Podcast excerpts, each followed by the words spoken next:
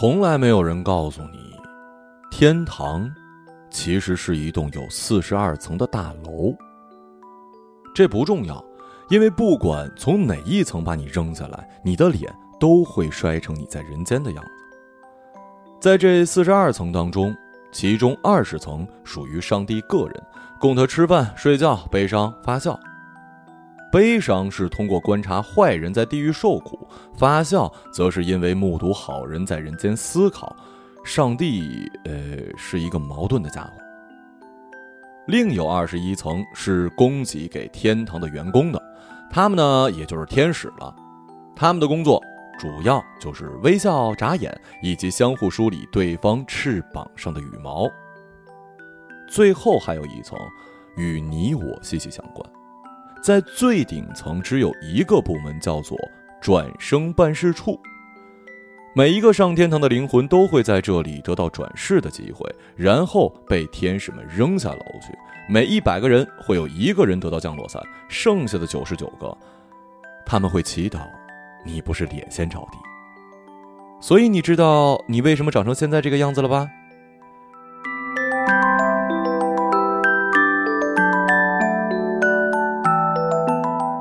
转生办事处呢，一共有三名天使，他们的全名很长，为了方便叙述，我就给他们起了一个朴素的代号，分别是慕容有风、上官有雨以及南宫多云。慕容有风自称是天堂里长得最好看的天使，朝天鼻、大小眼、厚嘴唇、上下牙齿需要至少三年的正畸。哎，天堂没有牙医，体脂率百分之三十七，需要至少五年的有氧。天堂也没有跑步机，还有一对斑秃的翅膀。大部分时候，他负责为人类挑选外形。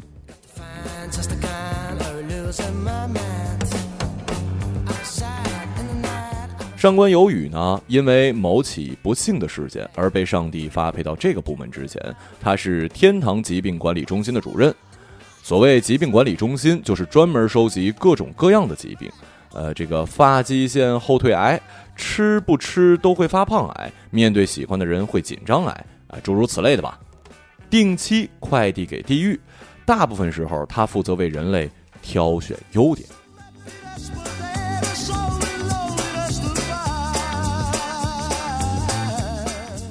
南宫多云，从地狱借调过来的魔鬼。由于天堂的梳子供应出现了问题，所以天使的数量有所下降。为了缓解劳动力的不足，上帝从地狱要来了三个魔鬼，南宫多云就是其中之一。和所有的魔鬼一样，在天堂工作的时候，他会出现水土不服的情况，总是一副死气沉沉、自暴自弃的样子。他负责为人类挑选梦想。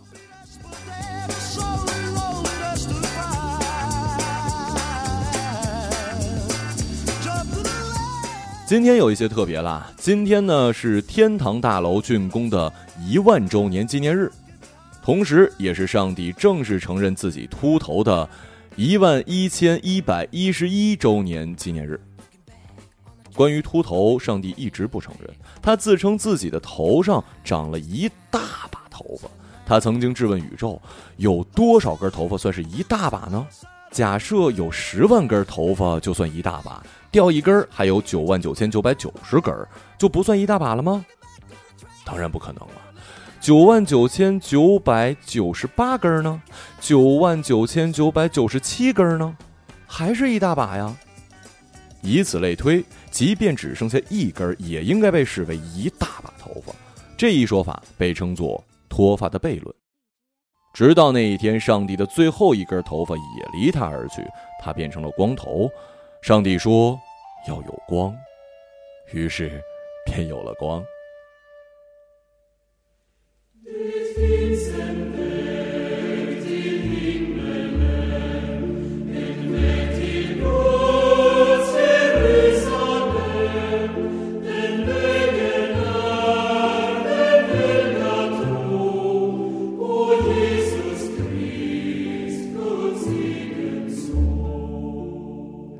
所以在今天转世的人，自然会得到特别的待遇。上帝会赠予每一个将来会脱发的男人一朵祥云，祥云漂浮在他们门庭冷落的脑袋上，就像一朵甜甜的棉花糖。对了，你喜欢吃棉花糖吗？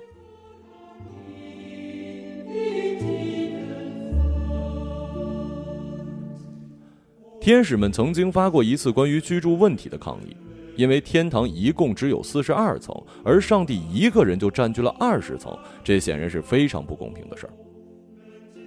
公平，既然上帝倡导人间追求公平，那么他本人也应该做出表率呀。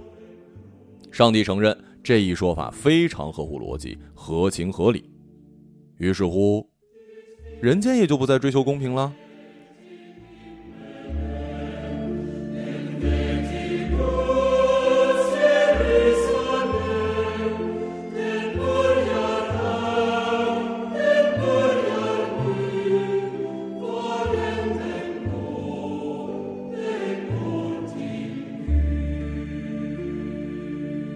上官有雨是那起抗议的参与者之一，但这不是他被下放到转生办事处的原因。而且他会去参加抗议，也并非源自内心的反抗精神，而是他那天刚好染了一种被称之为“如果不随大溜就会感到恐慌”的疾病。为了避免再出现这种可能给老板留下叛逆印象的情况，他就把前述疾病撒向了人间。于是乎，人间处处都在随大溜。在天使们看来，上帝设计的人类总是存在着莫名其妙的缺陷。他们虽然标称质保一百年，却很少有人活那么久，或者即便能活得很久，也活得很不开心。让人类痛苦的原因呢，多种多样：饥荒、战乱、交通意外、谋杀、自然灾害、过度悲伤、自卑以及突如其来的疾病。为了让人类尽量开心，天使们必须时不时地解决这些问题，而解决方式是。邮寄补丁，邮递员就是人类自己。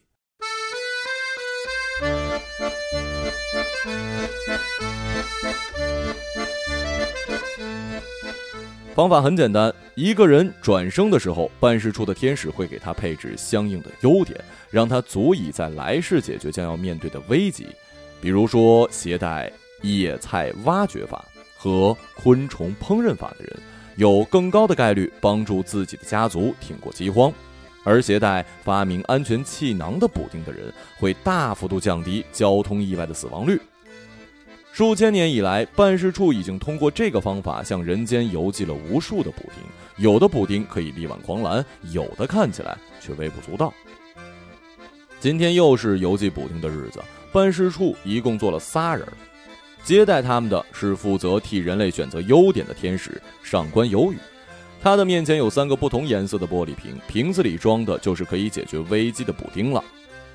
上官有雨把红色的瓶子交给了第一个人。呃，这是什么呀？一首安眠曲。只有一首吗？是的，你只会弹这一首。你的邻居会是一个垂死的老人。那天晚上刚刚搬来的，你在上风口的床边弹起这首曲子，和他妻子生前反复弹过的一样。然后呢？临死的时候听到熟悉的音乐，这还不够吗？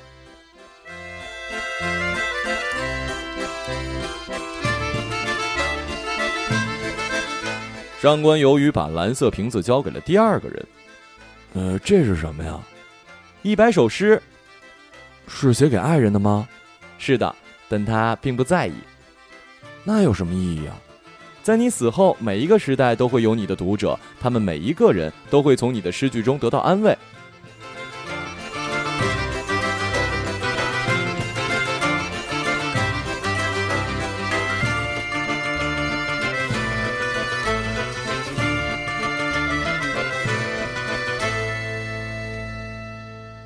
上官由于把紫色瓶子交给了第三个人。这是什么呀？是一种疾病。为什么要让我遭受不幸啊？这种疾病呢，在人间已经虐杀了两百多年，杀死了成千上万的人。你生下来就会感染它，并且活不过二十岁。对你的尸体进行研究之后，医生们找到了治疗它的方法。你会是这种疾病的最后一个受害人。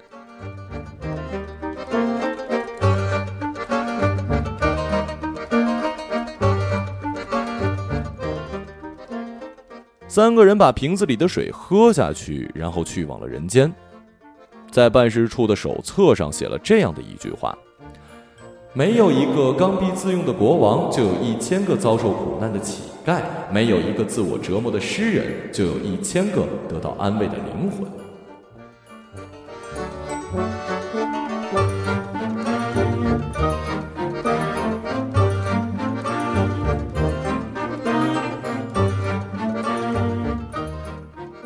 你问我？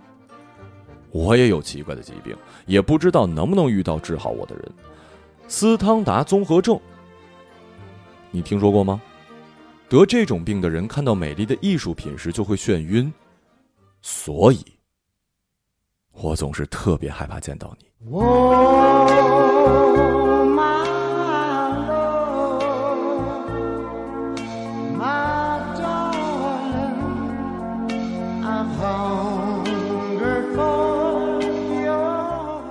天堂这栋四十二层的大楼里有许多稀奇古怪的陈列，大部分放置在走廊的拐角处，像是躲起来不敢见人的动物。在一楼电梯间有一只动物的标本，它有一颗圆圆的脑袋，在面部黄金分割线上还有两只圆圆的眼睛。耷拉的耳朵显示出他人畜无害的本性，光滑的皮毛则明确无误地告诉来者，他很享受被抚摸的过程。而标本底下的说明文字也明确表达了，这是一种像猫一样可爱、像狗一样忠诚的动物。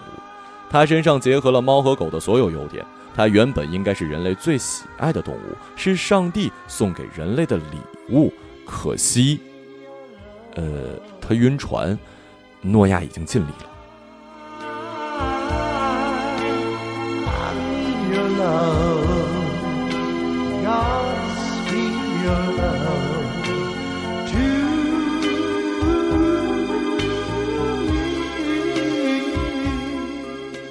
还有一件陈列在十九层的消防通道里，它是一个许愿池。每当天使往里面扔进一枚硬币，他就可以许一个愿望。大家都不知道，这个池子底部呢有一个漩涡，而漩涡会把这枚硬币抛出天堂，抛进人间的夜空之中，变成一颗流星。天使们很诧异，为什么自己许的愿望从来没有实现？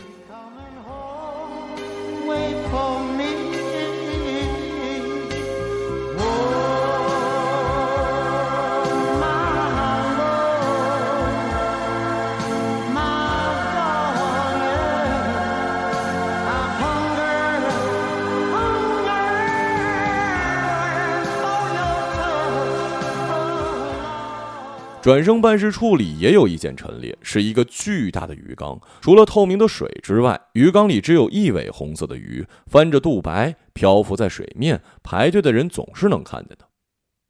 有人坐在办事处的椅子上，始终不肯站起来。为什么？为什么要给我安排这样凄惨的人生啊？慕容有风被他喊醒了，他说：“怎么了？怎么了？”你看，他们给我安排的梦想是成为一名摇滚歌手。南宫多云翻了一个白眼儿，说：“你有什么不满的？在我们地狱，人人想成为摇滚歌手。可是那位天使给我配置的优点都是什么？呃，即使吃不饱也有精神，即使吃很多也不会发胖，不会掉头发，没有抬头纹。这都什么呀？全都跟音乐没关系啊？为什么要有关系啊？”你以为你想成为摇滚歌手就一定有天赋啊？既然没天赋，为什么我要做这样的事儿啊？南宫多云走过去，拽住他的手，把他拉到了鱼缸前，说：“你看见那条鱼了吗？很多人从这里离开，去经历他们的人生。有的人一生做着发财梦，但生来就没有赚钱的头脑；有的人呢，描摹了一辈子花花草草，到死也成不了画家。”有的人穷极一生富足相思，也牵不到心爱人之手。他们就像这条鱼，困在鱼缸里，永远游不到大海。精疲力竭之后，还会被水淹死。大多数人的人生就是这样了。你追求的梦想不一定会在终点给你惊喜，但是至少，它会支撑你出发。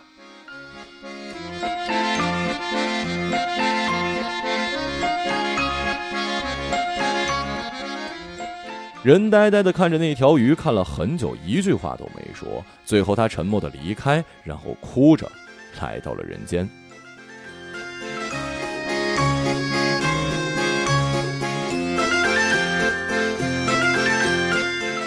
我有的时候在想啊，在你面前的我，是不是也注定一世追逐，却始终不曾有过被你青睐的特质？这世界上没有完美的事物，就像上帝的失去的秀发与飘来的白云套餐，最终遭到了所有人的拒绝。这世上没有轻易的浪漫情怀。曾经有一个人梦想在来世懂点浪漫。南宫多云翻了一白眼说：“你带钱了吗？”“有，有很多。”南宫多云带他到了十九层消防通道许愿池边，让他把全部硬币扔进去许愿。人照办之后，满意的离开，却不知道硬币扔的太多，把池子给堵上了。这个人在人间也和其他人一样平凡而简单，直到他遇上最爱的女孩，讲的每一个笑话都尴尬，做的每一个表情都僵硬。就在他不知所措的时候，南宫多云疏通了许愿池的水道，天空下起了及时的流星雨。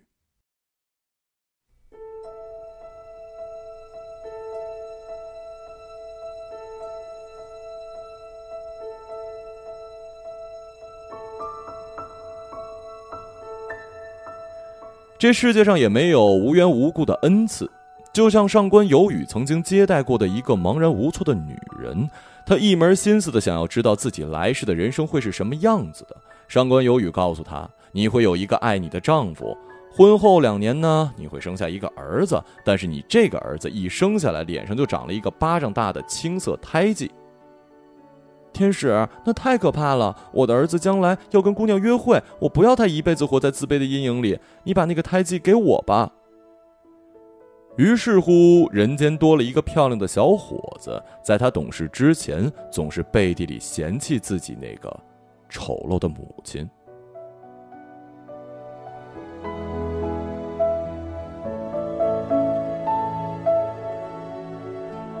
哎，你看见刚刚划过去的流星了吗？你别不信啊，那真的是我刚刚丢进许愿池里的一枚硬币。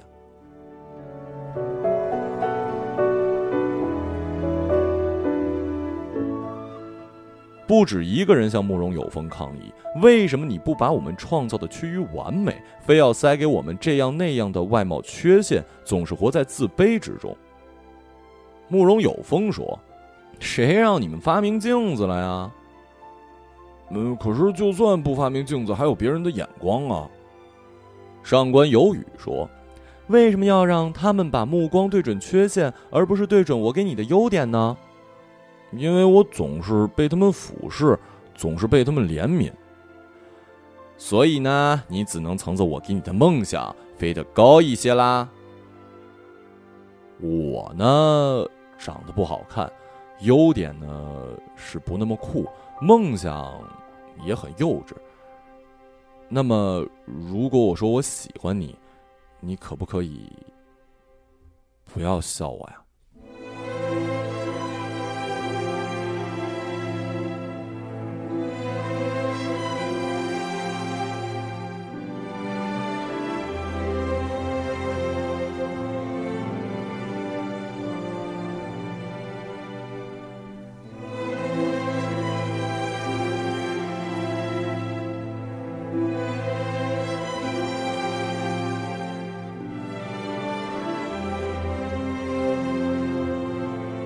一个朗读者，马晓成。